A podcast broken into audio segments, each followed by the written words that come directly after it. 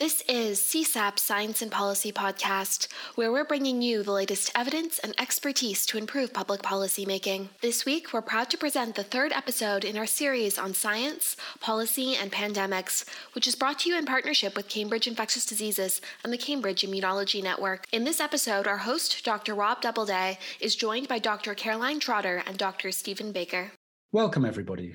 I'm Rob Doubleday from the Centre for Science and Policy, and this week, I'm delighted to introduce Professor Stephen Baker and Dr. Caroline Trotter. Professor Baker is Professor of Molecular Biology at the University of Cambridge, and over the past few weeks, he has been leading one of the first academic labs to convert to becoming a diagnostic laboratory, which is now carrying out validated rapid testing for Addenbrooke's Hospital.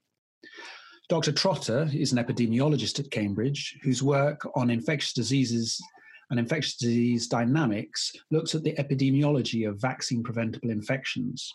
Caroline is also academic director of the Cambridge Africa program. Thank you both very much for joining us. So, with that, I would like to turn to Stephen. But could you just take a moment um, to talk about the science behind testing for presence of the virus and therefore why it is apparently difficult to do this? So, the two main methods that are used and are discussed are conventional diagnostic approaches. One uh, actually detects the presence of the virus through de- detecting evidence of its nucleic acid in a sample, which is the PCR based method. Uh, and the other one then which is being discussed and may be coming widely available depending on what happens in the next few weeks, is the antibody method, which then detects evidence that you have generated an early immunological response to the virus, which then provides suspicion that, that you're then infected with the virus. We're concerned today, particularly by with understanding the PCR um, yeah. test to, to, test for the presence of the virus. Um, why is it that it seems that, that we're still, as a country, stuck at about about sort of 10,000 plus or minus tests a day. Why, why, is it that it's not possible to do many more than that? So th- there's various complexities around doing this. First of all, we're working with a highly transmissible and clearly quite a dangerous virus um, so the way we handle those samples is important. So the issue then, if you take a sample from a particular swab type and put it into a media, that may not necessarily kill the virus. So that virus then is still contagious and then has to be handled under certain containment facilities to ensure that you don't infect anyone else or the people working with the sample. And then the second issue then is identifying the nucleic acid in the sample. So this is an RNA virus. Procedure is to extract the nucleic acid from it, which is in the form of RNA, and then we have to amplify it to detect it in the form of cDNA. So we copy it, turn it into double stranded cDNA, and then we try and PCR detect it in a sample. So the issues around there are is cleanliness. So this is an incredibly finicky approach because having one copy of viral RNA in some of your media or some of your solutions on somebody's hands during the extraction process on the end of a pet tip can then contaminate the run and therefore you have a lot of false positive results. So the issues are not only then the logistics of processing the sample, but also then making sure that you don't have cross contamination anywhere and then start reporting back a load of false positive results. So it really is about logistics and process. It's not that there's some sort of cutting edge science that is particularly complicated in, in, in running these tests. Um, no, thankfully, because we're doing it. So it's not that cutting edge or complicated. So we can manage it. The, the issue then more is just having people that are well versed in how we then process samples. So we have to divide our laboratory up into three areas. We have a dirty area whereby we do the extractions to make sure that the extractions stay. They're not, they should be decontaminated in already. So there's no infection risk of them because the way we handle them, but they're done in a dirty area because we extract them from biological materials to then generate the nucleic acid. Once we've generated the nucleic acid, we have a separate room, which is our clean area, which is where we keep the reagents. And then only before we're due to detect the presence of the virus do we then mix them together. And then they go into another room where we actually amplify it and then we detect the amplicon. So we keep those three rooms separate. And we also keep those individuals doing those, those things separate too. So there's no risk of cross contamination of anything. Could you just then talk, talk us through the last two and a half weeks of your professional life? How is it that you managed to go from uh, pretty much a standing start as an academic laboratory adjacent to a hospital, but now to effectively functioning as, as a testing diagnostic lab for a for a hospital? Yeah, well, unfortunately, I've done it before. I didn't. I wouldn't. I wouldn't choose to be in this position, but we we took up the challenge. So the process was then to turn our uh, equipment here and our laboratory flow into a mechanism where we could start performing diagnostic testing. So that meant then having access to an assay. So we spoke to the public health laboratory here in Addenbrooke's Hospital. They provided us with a number of reagents to get going, which includes the the primers and the probe for the method that they'd validated and then used. Their machine is different to ours. Their sample processing is different to ours. We have access to a high level containment laboratory, and we will be using that later on for additional samples that we're working with patients on the ICU for. But what we had to do then to make sure we could improve the turnaround time was then work on a method that we could deactivate the virus straight away. We worked with another individual, a professor of virology Ian Goodfellow, who provided us access to some materials and also a method whereby we could take swabs, put the swabs into a buffer which deactivated the virus as soon soon as the buffer hits the virus. We then had to prove that was the case and that deactivated the virus, so we could work with that. We then had to validate our equipment to get the PCR running off known positive samples that were provided to us. Once we had everything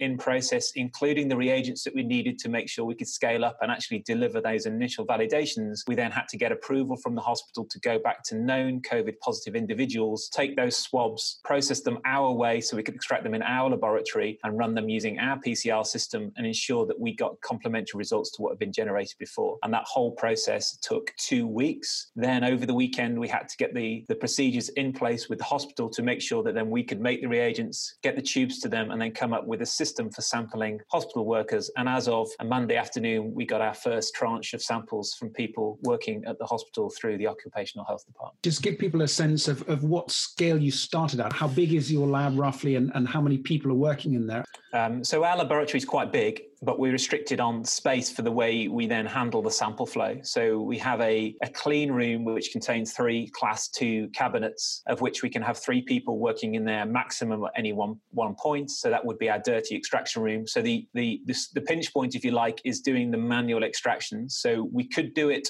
and automate it and get it onto a machine. But the issues with the machine are then we have to set it up, we have to validate the extraction process on a machine, we have to get reagents for those machines, which are in demand at the moment. So we've done it essentially by developing a method that we are pretty much good uh, for reagents that we have for the next couple of months to make sure we don't have to rely on large companies to provide us with kits. With those individuals, we can probably process uh, in that one laboratory 96 samples in any one time. Theoretically, we could do it twice a day, but that puts a lot of demand on people for being in a cooped up room in one space. So, what we've done is actually commandeer a similar laboratory downstairs and replicate the same setup. So, as it stands, even though we haven't done it yet, our capacity with having two of those extraction laboratories would be two times 96 extractions per day. If we had more of those, we could do more. And our machine, we can run 96 in one go at the moment, but theoretically we can do it in 384. At any one point, theoretically, if we had enough laboratory space here, uh, we could actually run 384 samples in one go. And that whole process takes about four hours from extraction all the way through to results. Explain how, how that has worked in, in relation to hospitals. So you're, you're yeah. an academic proximate to the hospital, but, but obviously not part of the, the kind of clinical side of things. How have you gone about making sure what you're doing is actually kind of helping the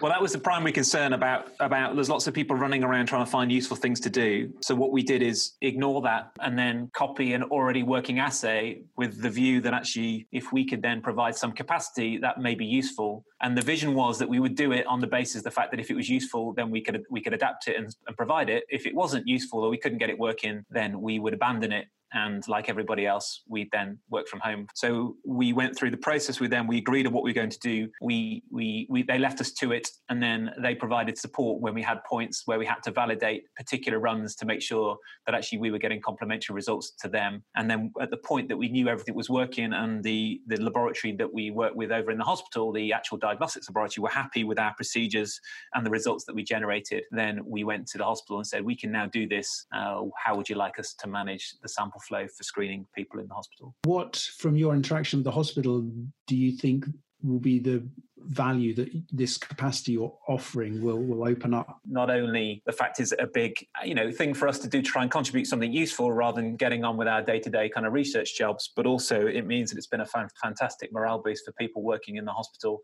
and it may actually be at the point that some point we could expend it to people that are at home now working in the hospital that may have family members uh, that with symptoms, and we could expand it to screening those people to then get the people that are at home back into work quicker, knowing that they're they're not shedding the virus. So there's, there's lots of lots of potential spin outs which have been positive. And so to be clear, this is testing healthcare workers. Yeah, so that is. So we're not a registered diagnostic laboratory. We're doing it under the auspices of the um, laboratory here, and we're reporting back the information onto the hospital database. But it comes with a disclaimer that this is being done on the, in a research laboratory using the same methods and requires some approval from the people working over there. What we haven't done deliberately is then say this is a diagnostic test for patients because we're not currently certified to do so. So we're offering it as a test for staff uh, with the disclaimer that this is not done as part of diagnostic care for patients and it's being done independently in academic research laboratory. Do you know of other labs associated with hospitals that are doing what you're doing? Are there other parallel initiatives going on around the country?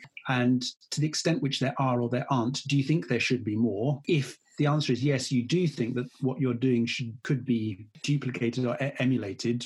What would be the most helpful uh, way of, of supporting others to follow the path that you've you've taken, or to support them going down their equivalent route? So yeah, there. Are, I mean, there are. I know other organisations. So Paul Nurse was on the radio saying that the you know the Crick are in the process of doing something similar. I don't know how far along they are. I know other people I've spoken to are thinking about it. But I'm not sure who out there is actually offering it as a service as yet, but I'm sure it's not. I mean, it's not a unique idea. The the other question was around how can we then adapt it? Should, should we be doing more of it? I think that having this local capacity to do things quicker. So we're on site. It's a matter of somebody walking over with a box that's two minutes away from the hospital, and we can turn around the results relatively quickly. Um, so there is less problem there for setting up massive sample handling system, getting samples to us, and also reporting back information. And being small but flight of foot is probably quite good in these kind of circumstances, and actually it'll probably be very useful for most hospitals to have similar capacity to do something similar, and even to expand into diagnostics of patients if that was required. And how do people go about doing it? Uh, what I would recommend is that people think about it and then communicate appropriately with the people in their hospitals that are running the tests and see how best they can work alongside them so they don't hinder their progress and what they're trying to do in the hospitals, but they try and then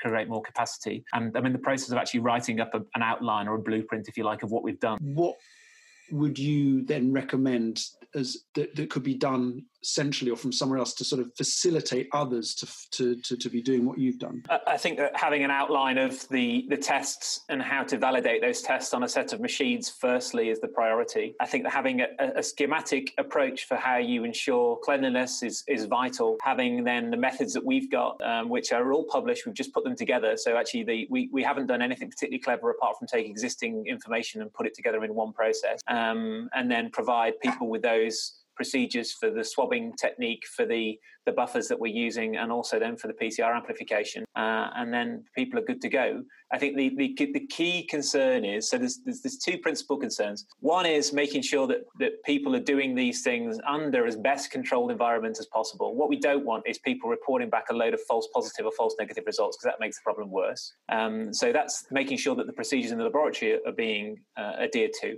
And also then that actually there is some interaction with the healthcare providing service, the local and Trust or whoever that may be, of validating that information that's coming back from the machine so they can oversee that their things are being done appropriately, that the controls are being run appropriately, and the methods are being adhered to, because they're being run out of their responsibility, uh, but to some extent under their jurisdiction. So there needs to be some degree of a partnership and agreement with some host laboratory somewhere. But that's feasible. It would be just a matter of then having somebody interacting with them and then trying to duplicate those methods in another place uh, many hospitals have, you know, academic laboratories near, nearby that could do something similar.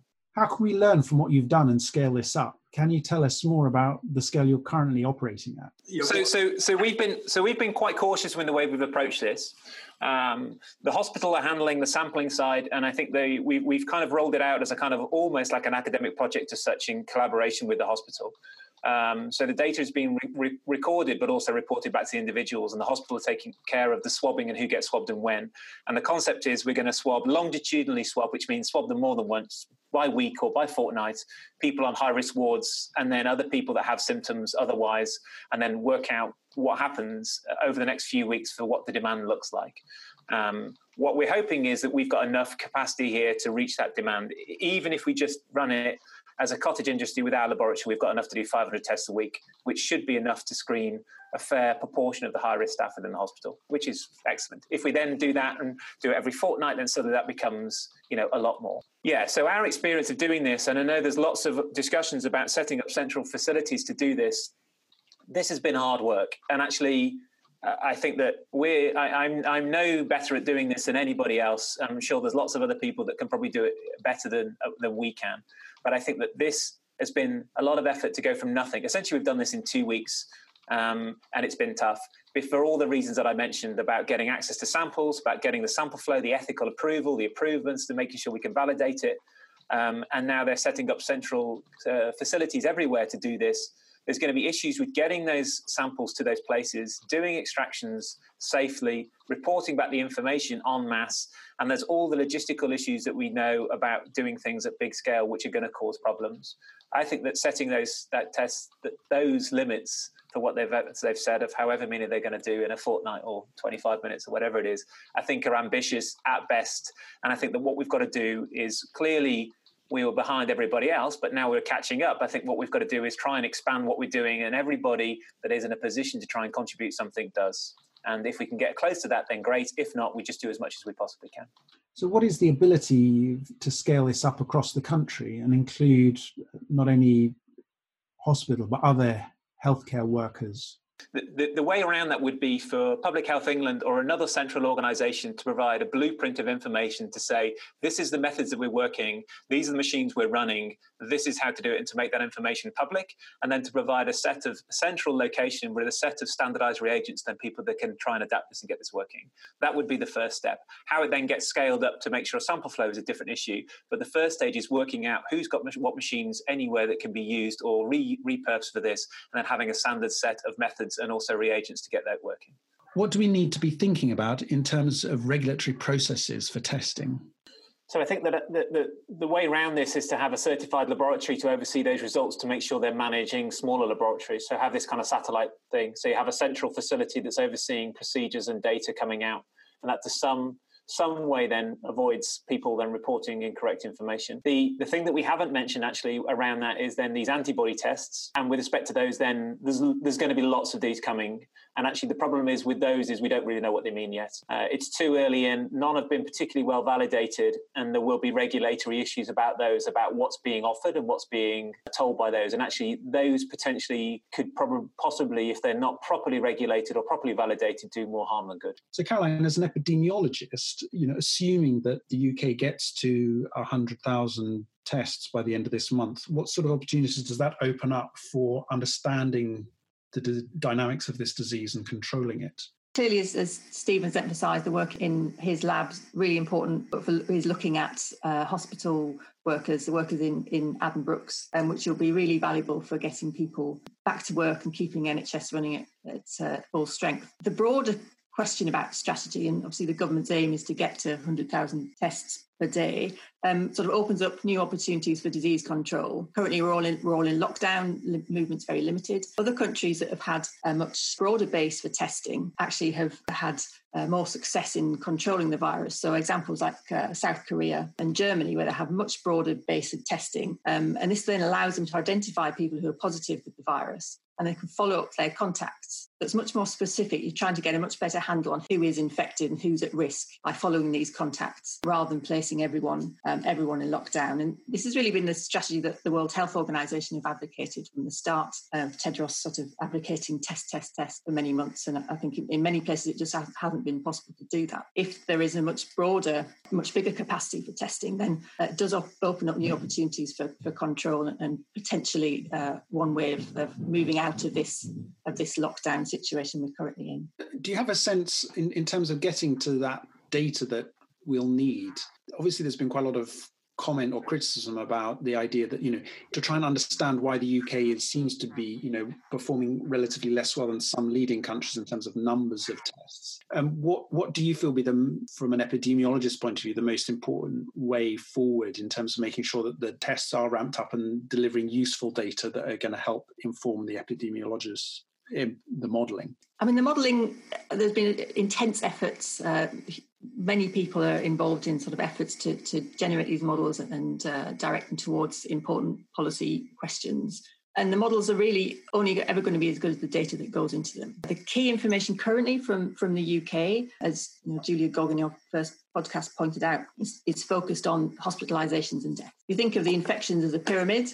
What the UK are capturing quite well is this very top of the pyramid where you've got the severe cases and the deaths. What we have much less of an idea about is what's going on in the bottom half of the pyramid, where you've got milder infections and asymptomatic infections. With a, with a broader testing strategy, you've got a much better idea of what's at the base of this pyramid. So you've got better data, and therefore you can have better better models. Um, and I know there are a lot there are lots of efforts to improve modelling capacity to look at exit potential exit strategies from this lockdown. So the kind of test that Stephen's doing on on on that's, that's focusing on workers in hospitals and, and focusing initially on on getting people to you know imp- improving the kind of the rate of, of the, the workforce is that going to generate data that can help in terms of understanding the dynamics of the disease or is this really just a different kind of endeavor i think broadly it's a, it's a different kind of endeavor i mean it's it's key to keep you know getting people back to work um, but, but the people in the hospitals probably have a known exposure. So if they're the ones coming into contact with COVID 19 patients, we know they're exposed. So it's not giving us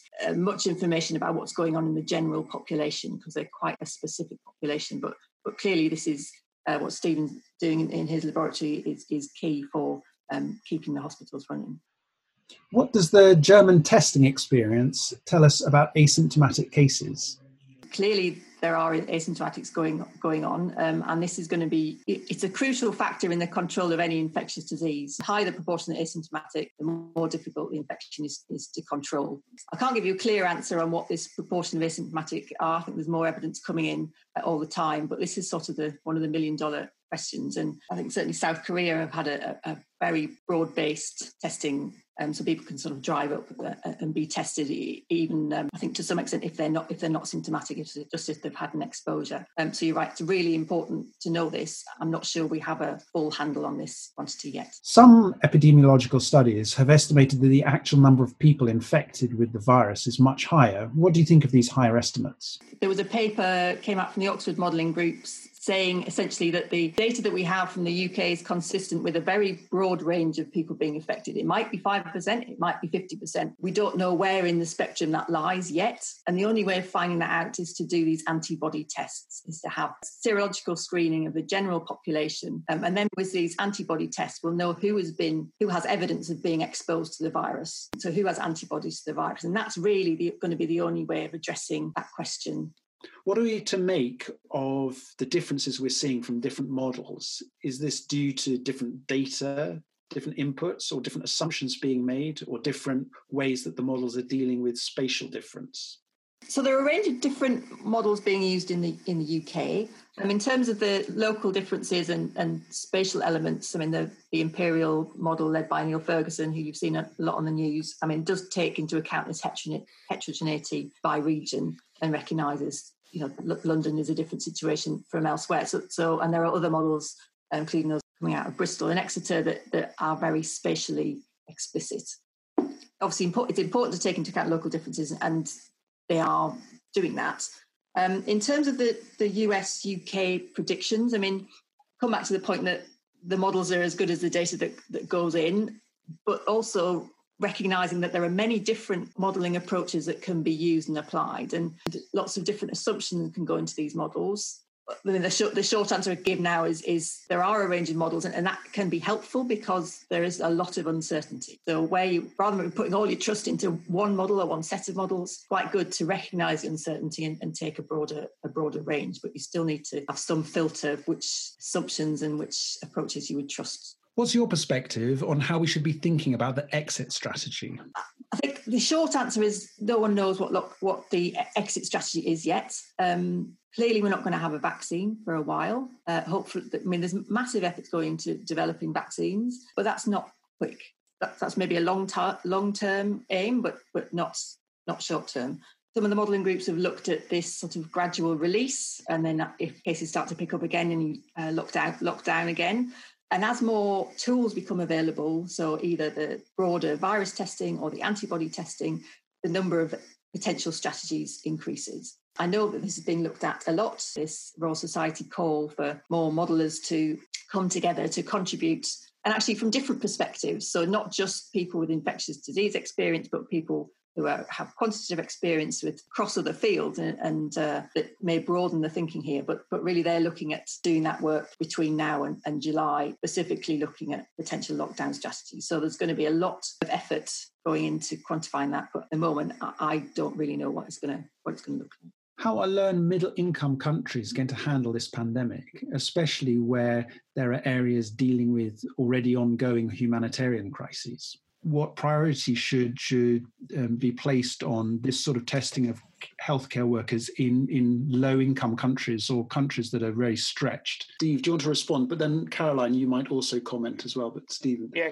I mean Caroline's probably a better person than me to suggest what this would be. So clearly, more frequent sampling is better than less frequent sampling. Um, we know we know pretty much what the kind of you know there's this kind of magic 14 day number of isolation and also the 14 14 day delay after the the measures put in place to limit uh, uh, social um, social interactions. So realistically, every 14 days would be uh, probably the a, a, good case scenario with seven days being probably uh, optimum on the basis of just making sure that actually every week people are coming in knowing that actually then that they've not been infected the week before. Anything other than that is is also fine, but then then then we're in the position that the government's been in here, which is only screening symptomatic or severely symptomatic cases. So for screening asymptomatics, then I think probably the optimum is going to be seven days, if not fourteen. Thanks. I mean, I think this it's a critical question about how uh, low and middle income countries are going to are going to handle this virus. Um, there are increasing number of cases across sub-Saharan Africa where I'm more familiar, but you've got one lab and one PCR machine and eight million people. I mean, that that's not that's not very much. So there are other ideas going around about how to better use other methods. So you still got you still got the capacity for, for isolation and contact tracing. We have to identify people who are who have the disease in the first place. So there are there are tools that are being developed to really dive into the symptoms and can we get a specific indicator just from describing the symptoms compared with the range of other infectious diseases that might be prevalent? So that there, there's some work that, that's going on that, that needs further work and research. But but that's the sort of approach you're going to have to take i think. You're not you're not going to be able to ramp up the testing to the degree that some countries have. So it's, it's going to be think about different approaches. What tools can you use looking for symptoms, um, contact tracing of infected people. I mean, in, in this in the refugee camps, I mean, obviously, it's going to be very difficult to have this social distancing measures. I know people are thinking about it a lot. I don't think there are there are easy answers, but clearly, there are, as as the virus moves in, across the world and into these different different settings, we'll need different solutions because there, there cannot be a one size one size fits all, and, and a lot more thought needs to go into go into that. Um, well, I think we're coming coming towards the end of this time. I mean, does anybody want to have a sort of final comment they would like to make? No, I, mean, I think just just I appreciate that the, there's a lot of modelling coming out, um, and it's difficult to interpret, or can be difficult to interpret, um, and then the situation is changing all the time. But there are there are substantial efforts going on um, and I think it, it, it, will become clearer. But one of the one of the key points about about modelling is that the uncertainty should be should be recognised. The answer to some question is well, we don't know. We don't know yet. Steve, in a way, this is just. I think you've implied this very much, but just to give you the opportunity to to comment on the i mean you seem to be suggesting that the idea that the, the uk should either go down a strongly centralized approach to testing or a sort of dunkirk spirit with with you know flotilla of small boats. You're you know what you're saying seems to be that actually you need both because you need um, both the agility to be responsive to your local area but you do need a nationally kind of validated system there's logistical problems with doing things and centralizing things uh, uh, which we all know about. Doing anything at scale in a short time frame is, is difficult. So there's issues around then and how quickly can we can report information. But actually, there are you know there's this central uh, facility being set up in Milton Keynes that Cambridge University have offered to do something similar here. The how we go from zero to then screening hundreds of thousands of people in a very short time frame is not a simple task. It's going to take a lot of time and effort to get those things working, and I don't know how successful they'll be. In that interim period, having small groups doing something similar here can add some capacity, but also it means that if these places do get going, then again, we can act quicker. And if there are urgent cases or, or urgent people that need to be screened in a relatively short time frame, then we can do it there and then. And I think there's we've got to have a combination of both. The you know the uncertainties we're dealing with are really huge and the logistical challenges of, of going from kind of zero to, to responding to a new disease um, are, are just really significant taking the time that you have done to help talk through what are the back what's the background what's the your experience what's the state of the knowledge to just help inform us as the sort of the general kind of the general policy community get a get a better understanding of, of what, what what's going on i think is is hugely valuable. It's going to be extremely valuable in the coming months. So i on, on behalf of all a big thanks to stephen and caroline. Thank you very much. CSAP Science and Policy podcast is a production of the Centre for Science and Policy at the University of Cambridge. This series, Science, Policy, and Pandemics, has been produced in partnership with Cambridge Infectious Diseases and the Cambridge Immunology Network. This episode was hosted by Dr. Rob Doubleday and produced by Kate McNeil. Our guests this week were Dr. Caroline Trotter and Dr. Stephen Baker. You can learn more about CSAP's work by visiting us on Twitter at CSciPol or by visiting our website at www.csap.cam.ac.uk. If you have feedback about this episode or questions you'd like us to address in a future week, please email inquiries at csap.cam.ac.uk. Thanks for listening.